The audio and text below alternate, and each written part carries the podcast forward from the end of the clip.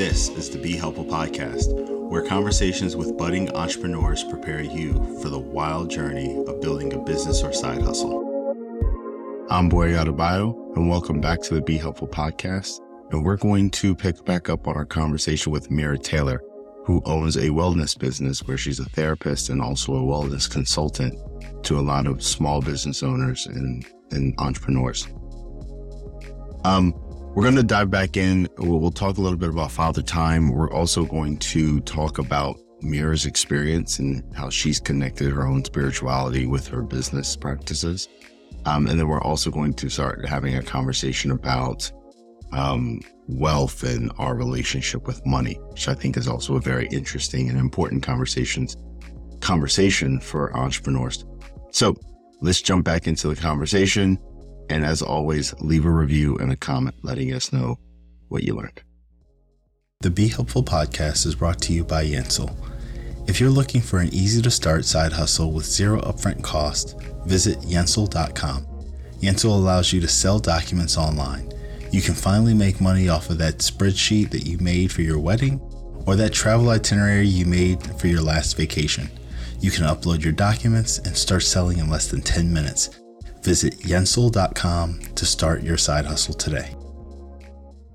I, I, I really like that, and, and, I wrote down a couple things because it's like you we just recently met, but it's kind of like you you know me for a while. that um, you know, a friend and business coach of mine. Shout out to Coach Kiki.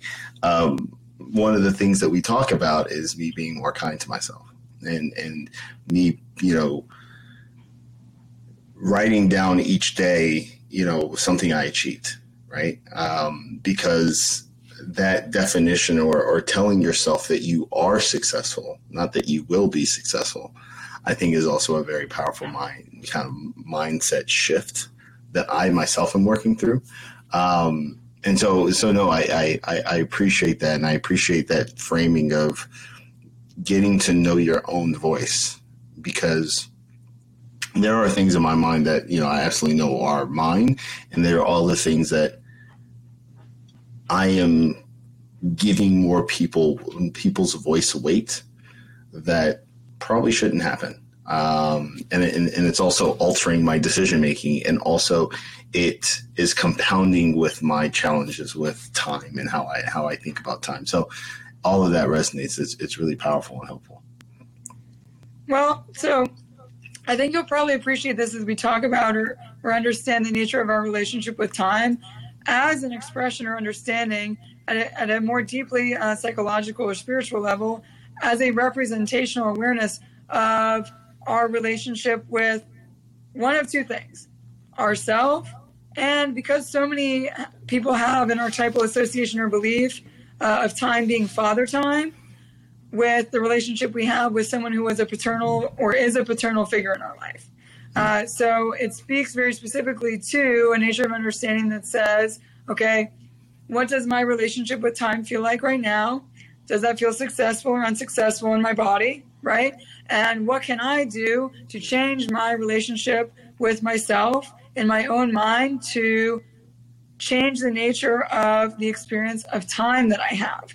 This becomes very important in our capability to get in uh, what is referred to as flow state for hmm. people, which is basically sitting in a state of intellect where it's just happening for you. You kind of let go of trying to force it and it just sort of happens or breathes through you. But for that to be able to happen, you have to be able to have a very trusting relationship with time, which means you have to be able to have a trusting relationship with yourself. So even building affirmations about having a trusting relationship with time or I trust myself and the way that time provides, and I believe in the concept of synchronicity.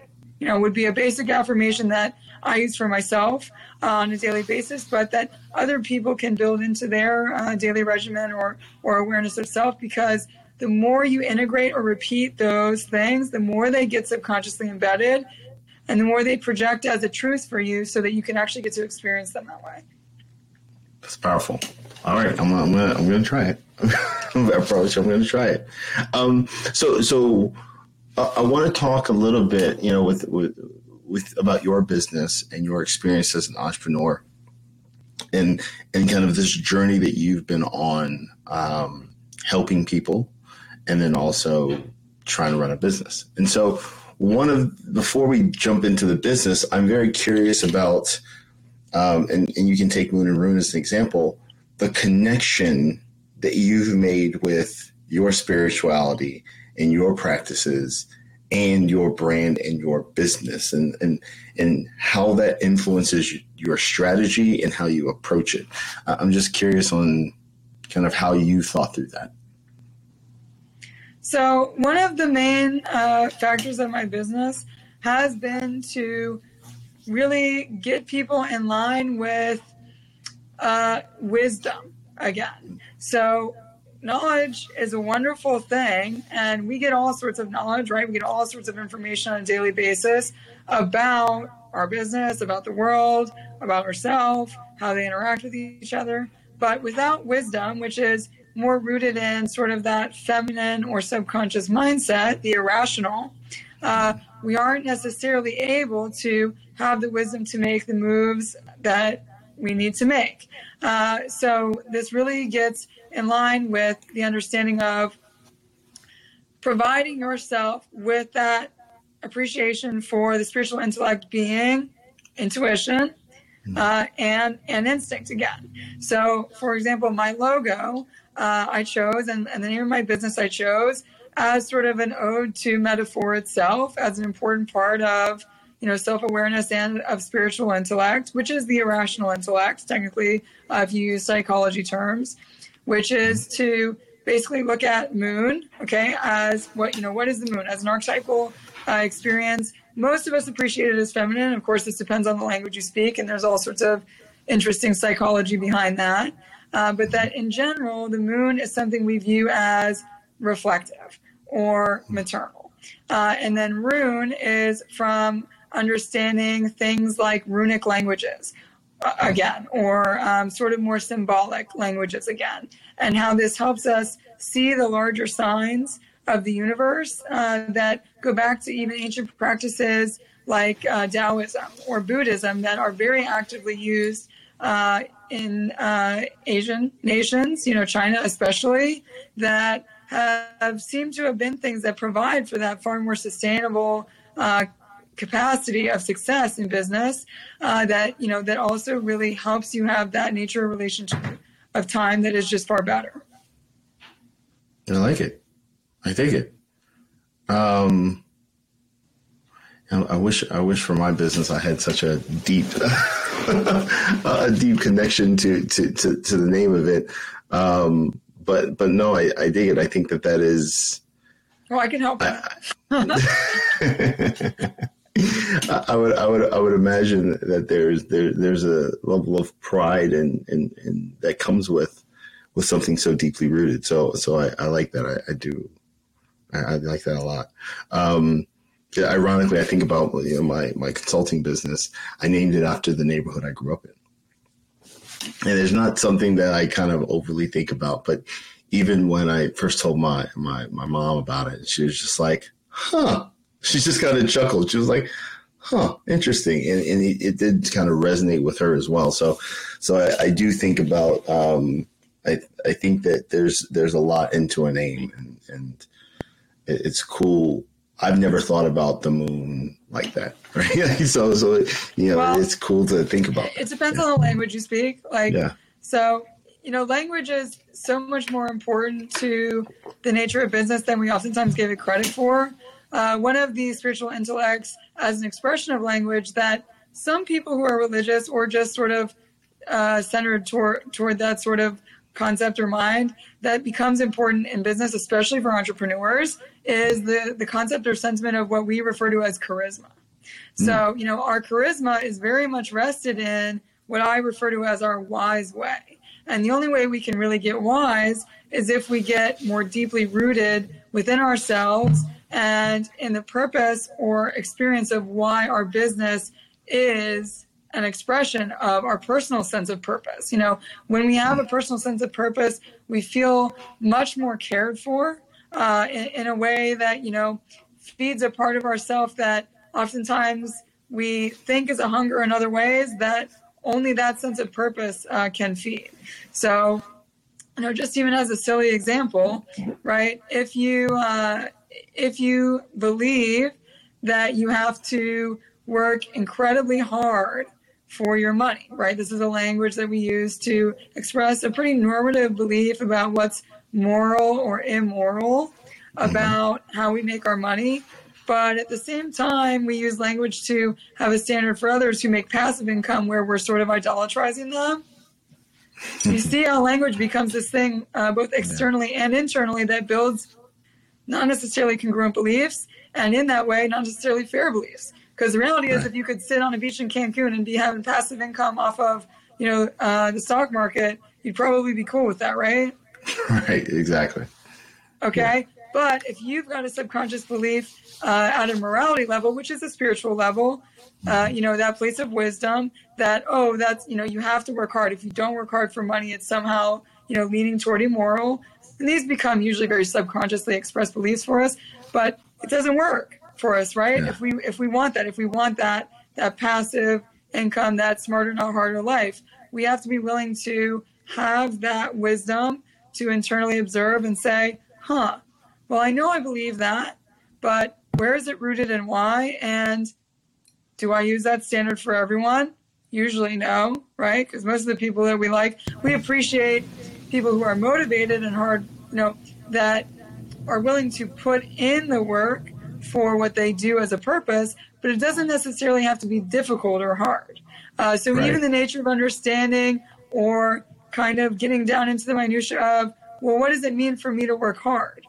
And how can I update that to appreciate it in a way that now also provides for me accepting my alignment with success in the present moment? You know, these, these become very important things for every person to learn about, but especially for young entrepreneurs that are trying to get a business off the ground and, and really keep it flying.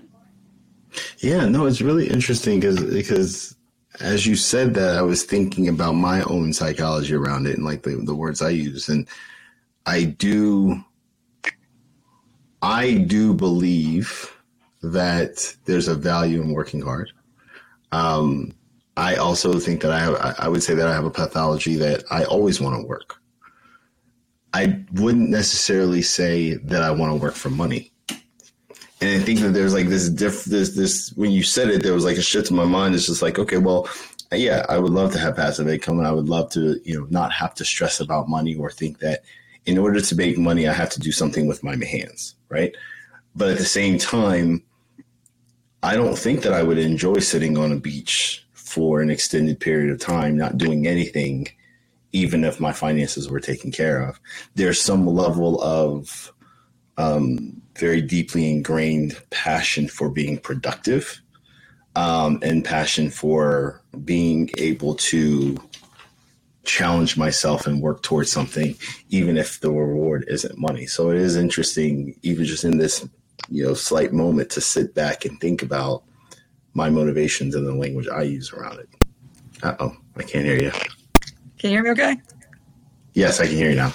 One of the things that, you know, I, I spend a lot of time actually studying religion. So right now I'm studying every major world religion um, through Harvard Divinity School and a lot of things about, you know, justice and money and morals, markets, things like that.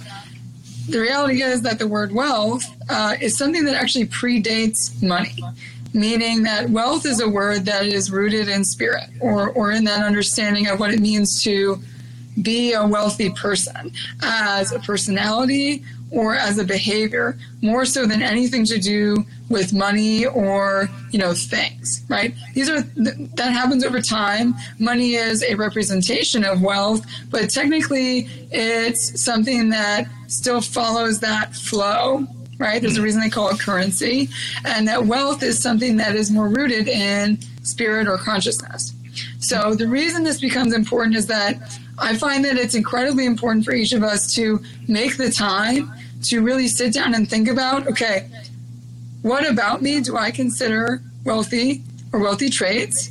You know, wealthy traits or behaviors. How can I actively define and appreciate and believe in the wealth that I am? my I amness as wealth, not money as wealth, right? Money is a response to you as wealth, as a behavior of wealth, but that money itself is just representational, right? You as your beingness, or you and your relationships, or you and the people that you work with are wealth as an expression of your experience of yourself as as, an, as uh, you know, you're kind of walking, talking, breathing being, right? So wealth is a beingness more so than it is a number in a bank account, for example, and.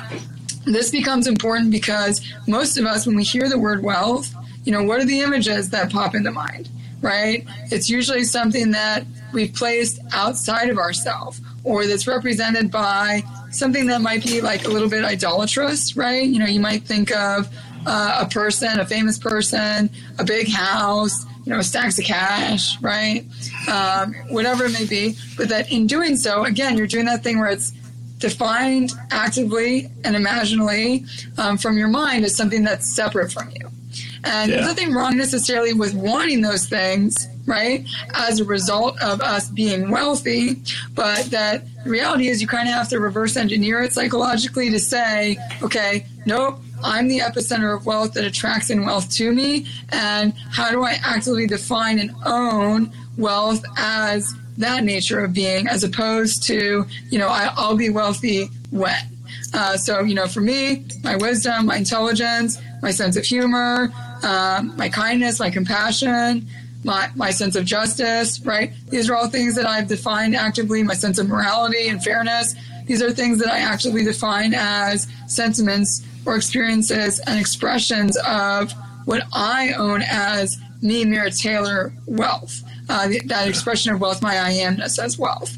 Uh, but the average person doesn't do this. So again, it just becomes important to make the time to think of yourself as wealth itself, and then all of a sudden you feel wealthy, and that genuinely attracts in other things that you might have defined as wealth. And this can include relationships. You know, I think for the entrepreneur, especially when you're starting out, you know, money as an experience or expression and attraction of wealth isn't the first thing you always experience. And if you define that as wealth or success, you might sort of have a difficult time starting out. But if you define things like healthy relationships or you know relationships that connect you with a particular community or a particular sense of yourself you know if there's a friend you have that every time you hang out with them they help you feel confident that's a wealthy relationship, right? And in the end, it will result probably in monetary gain, but you got to be willing to make that effort to first say, okay, how do I define it in a way that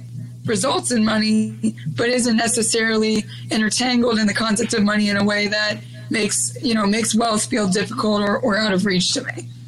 Yeah, no, it's a it's a it's well put. And uh, there was a a previous guest, one of their questions was, you know, about how do we think about money, and then you, I think you put it very well in terms of the psychology around money and how um, you kind of think through it. So, so I appreciate that perspective. One thing, talking more about your experience as an entrepreneur, um, that I'm very fascinated with. My sister-in-law my brother and sister-in-law have a um, their their uh, mental wellness practice as well, and so I'm curious about the unique challenges that kind of being a practicing therapist has, um, because you are um, you're pouring into people, right, um, and you're helping guide them through some some of their tough emotional um, situations and I'm curious about how you manage, you know, not taking on that stress and then also managing your own emotional roller coaster or stress that may come with being an entrepreneur. Like, how do you find that balance? So, for me, it's gotten to a point of understanding because I'm a pretty deeply empathic uh, and, and actually pretty deeply psychic person as an experience and expression of uh, my empathic abilities. And it, for me, it's been about learning that I am more so like, you know, I will experience the nature of a psyche of someone like my client within me and through me, as an example. And I will sit in observation of that and make the effort to, and there's a reason uh, for me, I think it's funny, you know, the medium uh, that you put in a petri dish, for example, as the stabilizer for, let's say, like a molecule you want to study is how I work for my clients. Mm. So a lot of times I sit in self observation in that, okay, whatever is empathically aligned through me or embodied through me is something that I, as the medium, am stabilizing so that I can study and observe it. But that doesn't, even though I am in, in the nature of being an instrument for the expression of that psyche or that spirit, it doesn't mean that I am that spirit. It's something that I'm, you know, being an instrument for. So it's very similar also to how you might say that, you know, a flute is the instrument, but that doesn't mean that every song that plays through it becomes the flute itself, right? The flute is what you play through it. So right. these all become natures for me as a therapist um, and, and as someone who works in that capacity as a, as a subconscious um, guide and an experiencer of those empathic natures to own, okay, most of what happens in me or through me when I'm with someone like a client is for me as internal self to observe and understand on behalf of the client so that I can give them back an awareness of what my intellect as observer, even of my own self, can provide for them as the individual that I'm observing within and through myself. So the majority of the work that I do is internal, actually, because of the nature of how I experience my clients. But it becomes something where I can easily compartmentalize in a healthy way what's mine and not mine.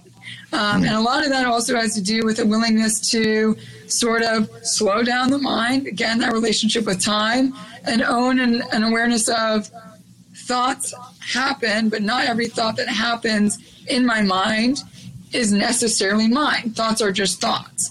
Uh, yeah. So this, you know, this also plays back into that concept of imposter syndrome, which is okay. If that thought occurs, just because it happened in my mind, I don't necessarily have to own that it's my thought. You know, for the empath especially, and I actually find that this is an important archetype within leaderships that isn't really uh, given its due in organizational settings because most people don't know how to be an empath properly. They usually just get used uh, by emotions because they think every one of them is their own. Knowing that you can be that sort of medium, that petri dish, right, that stabilizes the molecules in the room that are the other psyches so that you can study them becomes highly beneficial, uh, whether you're a leader in a larger business or an entrepreneur that's you know in a meeting with other entrepreneurs. It really lets you own uh, the natures that are present and also individualize them in a way that can help you appreciate. Okay, this person felt most successful to me, or this hmm. person felt a little off, so that you can make better uh, intuitive decisions for yourself, better wise decisions for yourself. Yeah, so, so I'm I'm curious. This is fascinating. So you're an incredibly thoughtful and mindful person. I can kind of tell, and it's it's incredible. I'm trying to. I'm very curious about your experience with entrepreneurship because again i think in reference models and i'm trying to compare it to mine just as like a thought exercise and so I'm curious when you're working on your business, right?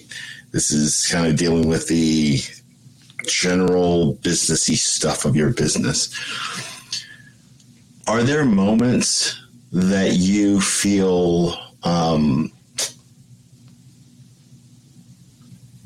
uncomfortable or challenged, or you feel that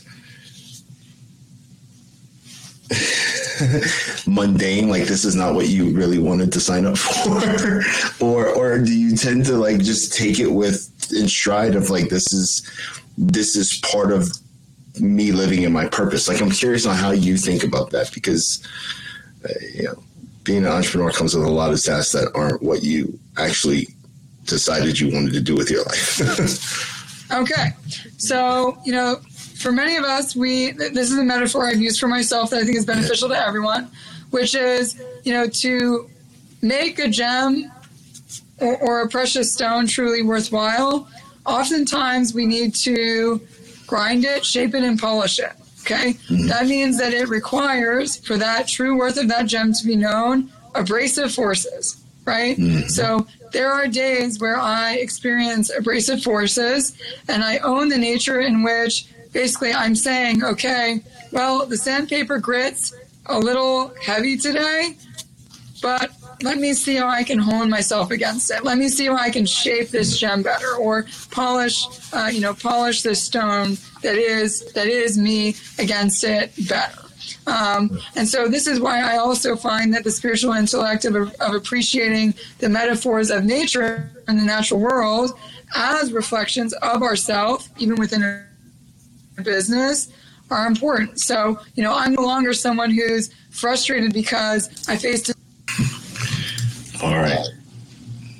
Yeah, we'll just keep trying. You know, fits in fits in perfectly. Uh, maybe a little too perfectly with the nature of what we were talking about as far as the polishing nature of a challenge. But right. let us both be uh, polished by it. Exactly. Um, all right, I, I, do have I have one more question, and then I have some quick hitters uh, that we can wrap with. Um, thank you. I know we're over time, so thank you for staying long. Um,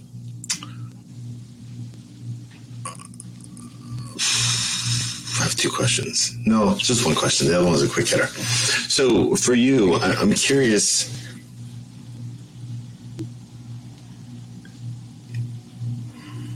I want to phrase this? For you, how do you think about what your day or what you want your day to look like five years from now? Um, you know, I'm careful to try and force a sense of what I want things to be in the future from the present, knowing that, you know, me as I am now, looking back four years ago, if I had been trying to force the present moment now, I wouldn't have it. So right. I think it's important for people to have goals, but to sort of own, you know, again, what we talked about as far as those wealthy traits and qualities and having a sort of overarching sense of purpose that's evolvable instead of trying to force an idea of where you think you want to be five, five years from now from the right now. You know, so for the average person, if you think back to who you were four years ago, would you want that person thinking for you right now in the present moment? it's an interesting it's an interesting flip of the way to think about it. Um, there are aspects of yes and there are aspects of no for sure. Yeah you know, there there are core values of who you were yeah. four years ago, right? That have gotten you where you are and that are important, but you've also evolved a lot in four years. So right. for me, it's basically about owning that, you know, I might have a goal that I want to achieve. And one of the things I teach with mindfulness is visualization. And you can sort of engage with the mind as a time machine in this way. In that, let's say there's something you want for yourself five years from now and you sort of want to check in on how open or not open that door to your future is based on what you're doing in the present moment. You would sit down in a meditation and try to open the door to that future, to see visuals of yourself, you know, in that office, on that stage, on that podium, getting getting that big paycheck, whatever it is, and see how easily the mind opens that door, provides for that. So that is how I suggest people engage with it as opposed to trying to force it. So let's say you have a goal that you want for yourself and it's not so easy to like visualize that in your mind. It's not, you know, you can kind of see it, but it's fuzzy. It feels like you're really having to tug at that door to get it open. This is a sign for each of us to say, okay, what am I doing right now that isn't aligning me with that door just being swung right open for me, mm. right? So we get all sorts of doors to the future. But that when you practice this, it becomes very beneficial because then it helps you see, okay, this is the future I want for myself. And right now, it's either easy to see, okay, that tells me that what I'm doing has got me on that path or trajectory, and that I should keep on keeping on with that, or it's not easy to see. And why don't I introspect and have some self awareness about what it means to get back in alignment with that door being, that visual being far easier for me to engage with uh, inside of my own mind as a conscious present awareness of the future you're hoping for for yourself. Got it. Interesting. Yeah, that's a that's a that's an interesting and useful wrinkle in how to think about goals. I'm I'm I'm to have to sit and reflect on that because I think that there's, I'm a very goal oriented person. And I think you're right. There, there's an aspect of it that needs to be moldable and, you know, can evolve as I grow. But making sure that my goals aren't an obsession of my present day and trying to force the future, right? Um, yeah, that's a really interesting wrinkle. Oh, yeah. Well, so this is why when we define a sense of purpose, our ego has a tendency to want for specificity, but our self can hope for something that is not necessarily vague, but more overarching as a theme yeah. for yourself, right? So my my purpose for being is to help create a centeredness and peace in a sustainable way that helps uplift spirituality in my own life and for the life of my clients. And there are a lot of different ways I can do that. That's sort of that core overarching sense of purpose that becomes very evolvable and adaptable. But right now, in the present moment, I might have some specificities that I'm approaching for that, which is, you know, for me, marketing my business through podcasts more, or reaching out to new clients directly, or writing my Brainz Magazine articles, right? Doing my newsletter. These are more specific aims uh, or trajectories in the present moment that provide for that larger overarching purpose. But that if three years from now, I'm not doing those things to meet that purpose, it's okay. The centeredness of the purpose is still sort of that compass that's guiding me through life in a way that feels sustainable and approachable over time. I dig it. Makes sense. All right, let's let's let's wrap with some quick hitters, um, uh, and feel free to elaborate if you, if you would like. Um, but there'll be a little bit of rapid fire. What are misconceptions that you had about entrepreneurship, or things that you wish you knew before you started? Um, I would say one of the bigger misconceptions about entrepreneurship is that it's like a lonely, hard road. You know, mm. I've made such deep friendships, uh, not just through my clients, but also through the other folks I have met uh, who are in that same boat with me that have made it feel like I know more people who understand right? So I think that, that that's probably the biggest misconception is that you know we have we have sort of this commonplace belief that is that false boundary of fear for most entrepreneurs who are looking to leave, uh, you know, maybe a corporate or uh, you know, larger enterprise business setting for entrepreneurial natures that you'll be alone, that, you know, you won't have what you need, etc. And all I can say is it's beyond not true that you will build deeper friendships, that you'll feel more understood, and that those are wealthy experiences to have that will draw more wealth. And that it also provides you with a space of confidence that you don't necessarily get from working in a business or an enterprise or an organization because it becomes about how you provide those things for yourself from an internal standpoint as opposed to those exterior accolades. So those were the biggest misconceptions that it would be difficult, that I'd be alone, that, you know, it would be uh, emotionally uh, harder than the job I had before in, in, the government. None of those things were true, and, and I'm happy to share those truths with others so that they can have the confidence to step into those truths and natures for themselves in entrepreneurship. Yeah, no, it's, it's interesting because I, have I've said it on podcasts and I've I've made the comment that entrepreneurship is lonely, and I think a lot of people tend to feel that way. But hearing your response and your answer, I think I will probably adjust my my statement some more.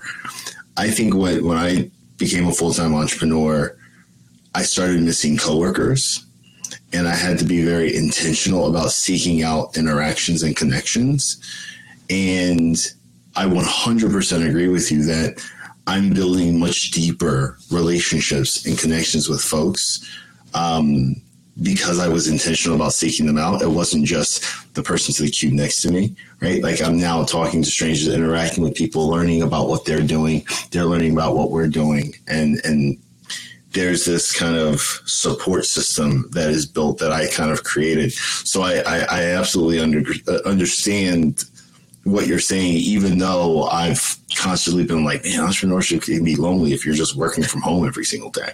Um, but if you you do have the autonomy and the freedom to kind of create your own community and, and avoid it being lonely, so I think that's a very good perspective. absolutely, and in entrepreneurship, you no longer have to have any of those more forced relationships that can right. be more difficult or more more uh, disturbing to flow state. For example, uh, when when you're in an organizational setting where yeah, it's nice that you have coworkers, but you also don't really get a choice of who those coworkers are or who you're working with necessarily.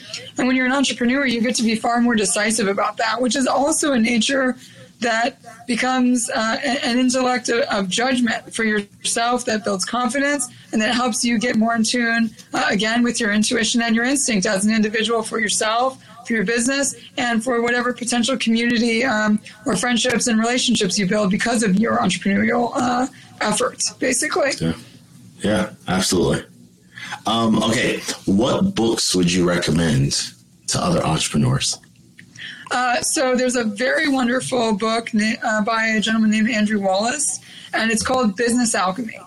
And it basically speaks about a lot of the things that I work with as uh, a wellness consultant for entrepreneurs or, or larger businesses, which is that it teaches you how to really think about business from a more heart centered place and engage in the heart intellect so that you can have a part of yourself that is centered in purpose that feels heartfelt and how important that is.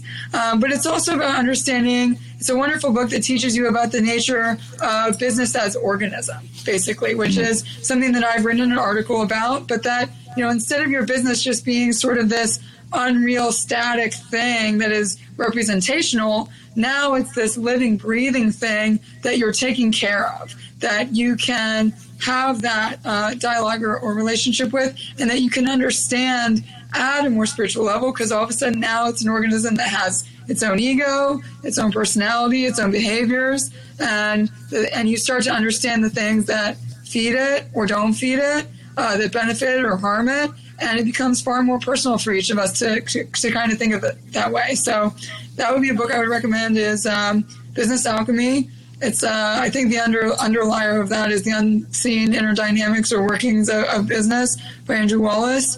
Um, and then another one I would say is, you know, quite honestly, find some form of book that you feel like you can have an intuitive relationship with, regardless. Uh, so, you know, I feel called to buy my books often in my life. I was actually called to a book uh, today uh, Woman with a Sword, which is about uh, Ella Anna Harris, who was the private confidant for Lincoln during the Civil War. Mm. And also just a wonderful book historically. But, you know, from a spiritual aspect, my intuition engaged with uh, that book as an expression or extension of myself that was providing for uh, something I was learning in one of my Harvard Divinity courses. So mm. the thing I would say is if there's a book you have a special relationship with, reread it and actually try and engage with it as a way to see the signs of, uh, you know, what's doing well or not well for your business. A lot of times the stories we love best becomes this, you know, become the stories we enact or embody. And so as your business is an expression of you, it so too will act like an embodiment of uh, some of those favorite stories you, you might love from growing up. I like it. I like it, and we're going to add it to the to the library that we have on the website, which is awesome. Um, my next question. Um, what's a question that you would ask the next guest, or you would have me ask the next guest? Ooh, okay. I, not to be cliche about it, but what's the favorite question you've ever been asked and why? Uh, the reason being that this is actually, you know, for me as a therapist and as a consultant, I have found that the best way for me to work in that capacity is to learn how to ask the best question or the right question that gets those eureka moments. So, my question for the next guest would be What's been your favorite question that's gotten you like a big aha eureka moment for yourself that's been uh, that's been life changing? Okay, now what's what's been that question for you?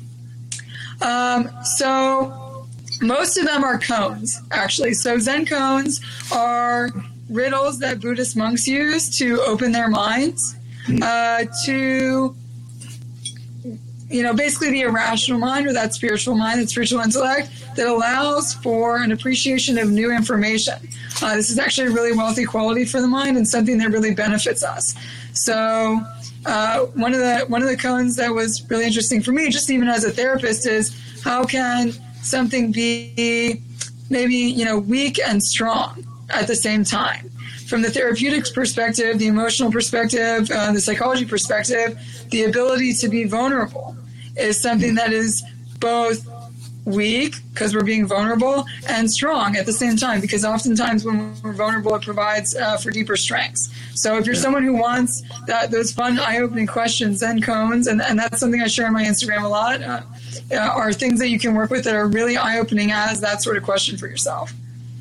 Awesome. Well mira this has been amazing. The last question is where can people find you? Where can people reach out and connect with you so uh, I have a personal Instagram, which is Mira Taylor Wellness, and I post all sorts of uh, stuff there that has to do with my business, but also just personal fun things. You can also find me on my business Instagram at Moon and Rune Wellness and at my website, uh.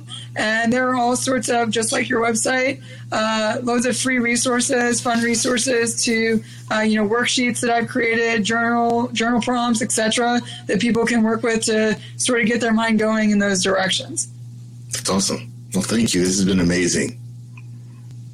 Oh, well, thank you, and I appreciate the uh, the polishing effect we had of uh, things cutting in and out. But uh, you know, we've had the challenge, and, and we're both shinier jumps for it. So I'm very excited to have your audience listen to this and for uh, what we end up doing next for the miniseries. Absolutely, thank you. All right, that's a wrap with our conversation with Mira Taylor. I hope you guys enjoyed it. As always, leave a review and comment, letting us know what you learned. Make sure you tune back in next week where we're going to sit down with Yenin Baker, who has an incredible story um, of just triumph and overcoming so many odds, um, being sentenced to prison for 12 years and coming out of it and creating a nonprofit where he's making an incredible impact with, with children. So, as always, if you are a small business owner or entrepreneur and you're looking to tell your story or you're looking for resources that can help you or just want to listen to relatable entrepreneurs, make sure that you visit our website at www.behelpfulpodcast.com. We have a ton of stuff available to you. And if you want to tell your story, make sure you fill out our interest form and we will reach out to you. All right. Thanks, guys. If you found this episode helpful, please share it with a friend and subscribe wherever you listen to podcasts. Visit BeHelpfulPodcast.com for more content, tools, and resources that'll help you along your entrepreneurial journey. Thanks for listening and see you next time.